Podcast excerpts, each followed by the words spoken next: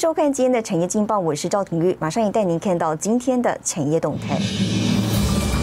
无薪假一千八百八十三家破史上新高，一周飙增七千五百零七元。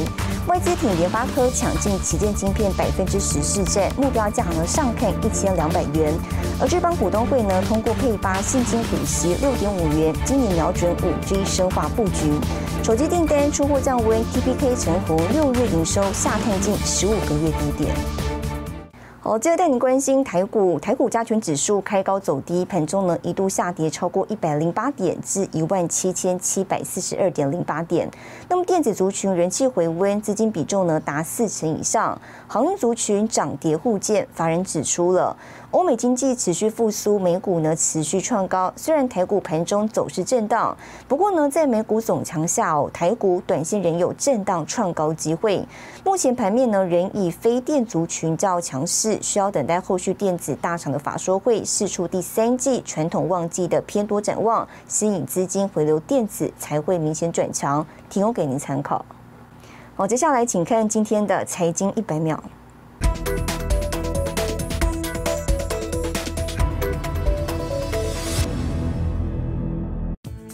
周三，美国联准会公布六月十五日至十六日的美国联邦公开市场委员会会议纪要，认为未达启动减码购债门槛。另外，彭博社报道，美国联准会主席任命主要影响人之一，美国财政部长耶伦很满意鲍尔的工作表现，而且联准会前副主席布林德表态支持鲍尔连任。台湾六月科技、传产等十一类主要出口货品全面扩张，出口值达到三百六十六点五亿美元，创单月次高，年增百分之三十五点一。第二季出口首次冲破千亿美元，年增百分之三十七点四。上半年累计出口值达两千零六十九点一亿美元，创同期新高。全国工业总会七日发布《二零二一年进口威胁调查报告》，结果显示，遭受进口货品威胁的两百二十八项产品中，有一百六十六项与钢铁产品有关，占比百分之七十二点八。该报告还指出，进口货品威胁来源主要为中国。苹果手机在版本更新里加入新的资安防范机制，要求 App 开发商需征得用户同意，才可追踪用户的使用记录。综合媒体报道，许多中国 App 想通过名为 C A I D 的技术，绕过苹果机制，钻漏洞取得用户资料。而苹果近期做出回应，已拒绝这类中国 App 上架与更新版本。新唐人亚太电视整理报道。今年消费性电子市场卖相不佳，也让外界担心被动元件市场的展望。台湾企业国巨董事长陈泰明呢，周三股东会之后大谈集团合并转型的纵效，也透露呢，跟鸿海合作成立的半导体公司有了新的进度。呃，我们已经呃脱离以大中华区消费性电子产品为市场为主的营运模式啊，我们可以比较有效的。呃，降低这种景气波动，哎，就是消费性电子产品这种波动的一个影响。被动元件大厂国巨举行股东会会后记者会，近年之下普思、凯美再加上合并奇力新，陈泰明指出，现在在高阶应用特殊品的比重已经达到百分之七十五，一般标准品只剩百分之二十五，等于手机卖的好不好影响已经不大。聚焦在这个这个车用啊。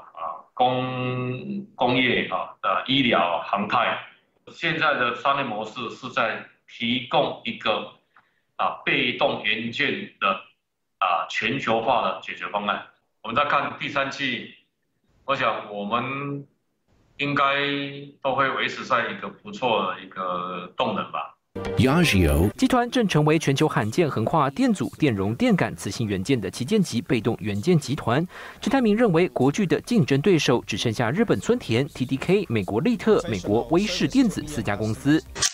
近期跟鸿海联手成立国汉半导体，首度透露将改名国创半导体，搭配全球通路，生意有机会扩大数倍。未来太空商机、六 G 领域当然不能错过。美国已经在开始布局一些低轨卫星的，作为以后六 G 的一个基础架构哈。那我们也呃积极的在参与，我们在技术上啊、呃、有在这个领域里面，我们以在跟这这这个领域的这些领导厂商，我们也有积极的参与。多家外资力挺国巨合并效应，扯用营收三年内目标从百分之十八提高到百分之二十二。未来一到两年有机会挑战美日龙头业者。新台记者沈维彤，台湾台北报道。好，带您看到今天的国际重要财经报纸讯息。 彭博社五角大厦取消微软云端合约，激励亚马逊上涨百分之四点七，刷新贝佐斯的身价纪录。金融时报，三星预估 Q 二 营收年增百分之十八点九，创下历年同期新高。华尔街日报，长赐轮跟苏伊士运管局达成和解，七号释离。日本产经新闻，日本政府呢下调二零二一年度 G D P 增长率预期至百分之三点七。 再生能源是全球发展的重要课题，而电池、可储存再生能源被视为是重要的战略物资。高安全性是各家厂商的研发重点。台湾前三大锂电池芯跟电池模组制造商董事长翁玉芬呢握有防爆跟防燃烧专利，获得日本大厂机器人采用。首度在镜头前公开生产线。接下来的专题带您直击。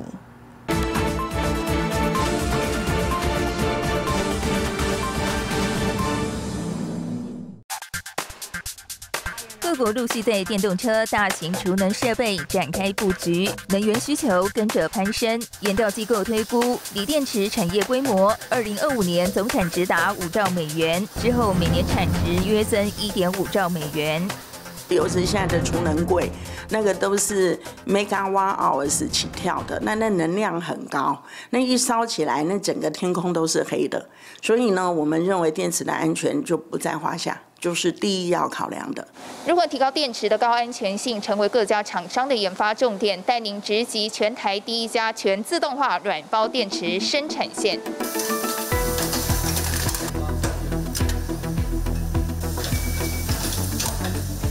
把隔离膜跟极板剪在一起，将大小固定，再经由机械检测进行封装。软包电池不需要金属壳，外观类似铝箔包，规格轻薄短小，是消费电子穿戴装置首选。另一个常见的一八六五零圆柱电池，则用在电动脚踏车、电动摩托车等，因应未来产业需求，业者提升电池性能。一八六五零也可以做到，呃，像是高温，好，或者是低温。 那软包的话呢，呃，我们有因为有防爆又有防燃烧，所以非常适合，尤其在国内啊、呃，这个再生能源最需要的储能柜。董事长翁玉芬以电池安全为己任，与工研院合作，将防爆高安全性的锂电池专利材料 Stoba 结合公司二十多年电池组装经验，成功开发电池模组，获日本大厂导入机器人应用。 印度呢，呃，也很多很大的财团都有找我们，啊，要技术合作。那我们也觉得非常有信心的，应该可以寄转给他们。再生能源是全球的重要课题，电池可储存再生能源被视为重要的战略物资。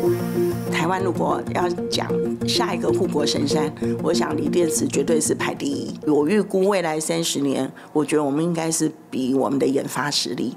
好，跟我们的技术。翁玉芬坚持品质，从电池芯到电池模组，在台湾一条龙生产，目前产能有 一点二四吉瓦瓦 为全台前三大。很难联想，翁玉芬原本的工作是财会人员，二十年前因缘际会下接触电池产业，为她带来全新的人生体验。 最主要是我喜欢这个产业，我喜欢这个工作，因为我觉得对人类社会有贡献。如果你卖卖给人家电池，会把人家的身家性命哦做了一些伤害，那你怎么半夜睡得着？十六年来，我们没有这一颗电池在外面烧起来，那这个就是嘿，我可以睡得很好的主要原因。 在翁玉芬的笑容背后，是坚强的研发团队和家人的支持。翁玉芬也不负众望，已开发超过两百种的锂电池，持续研发创新，将 M I T 电池拓展国际。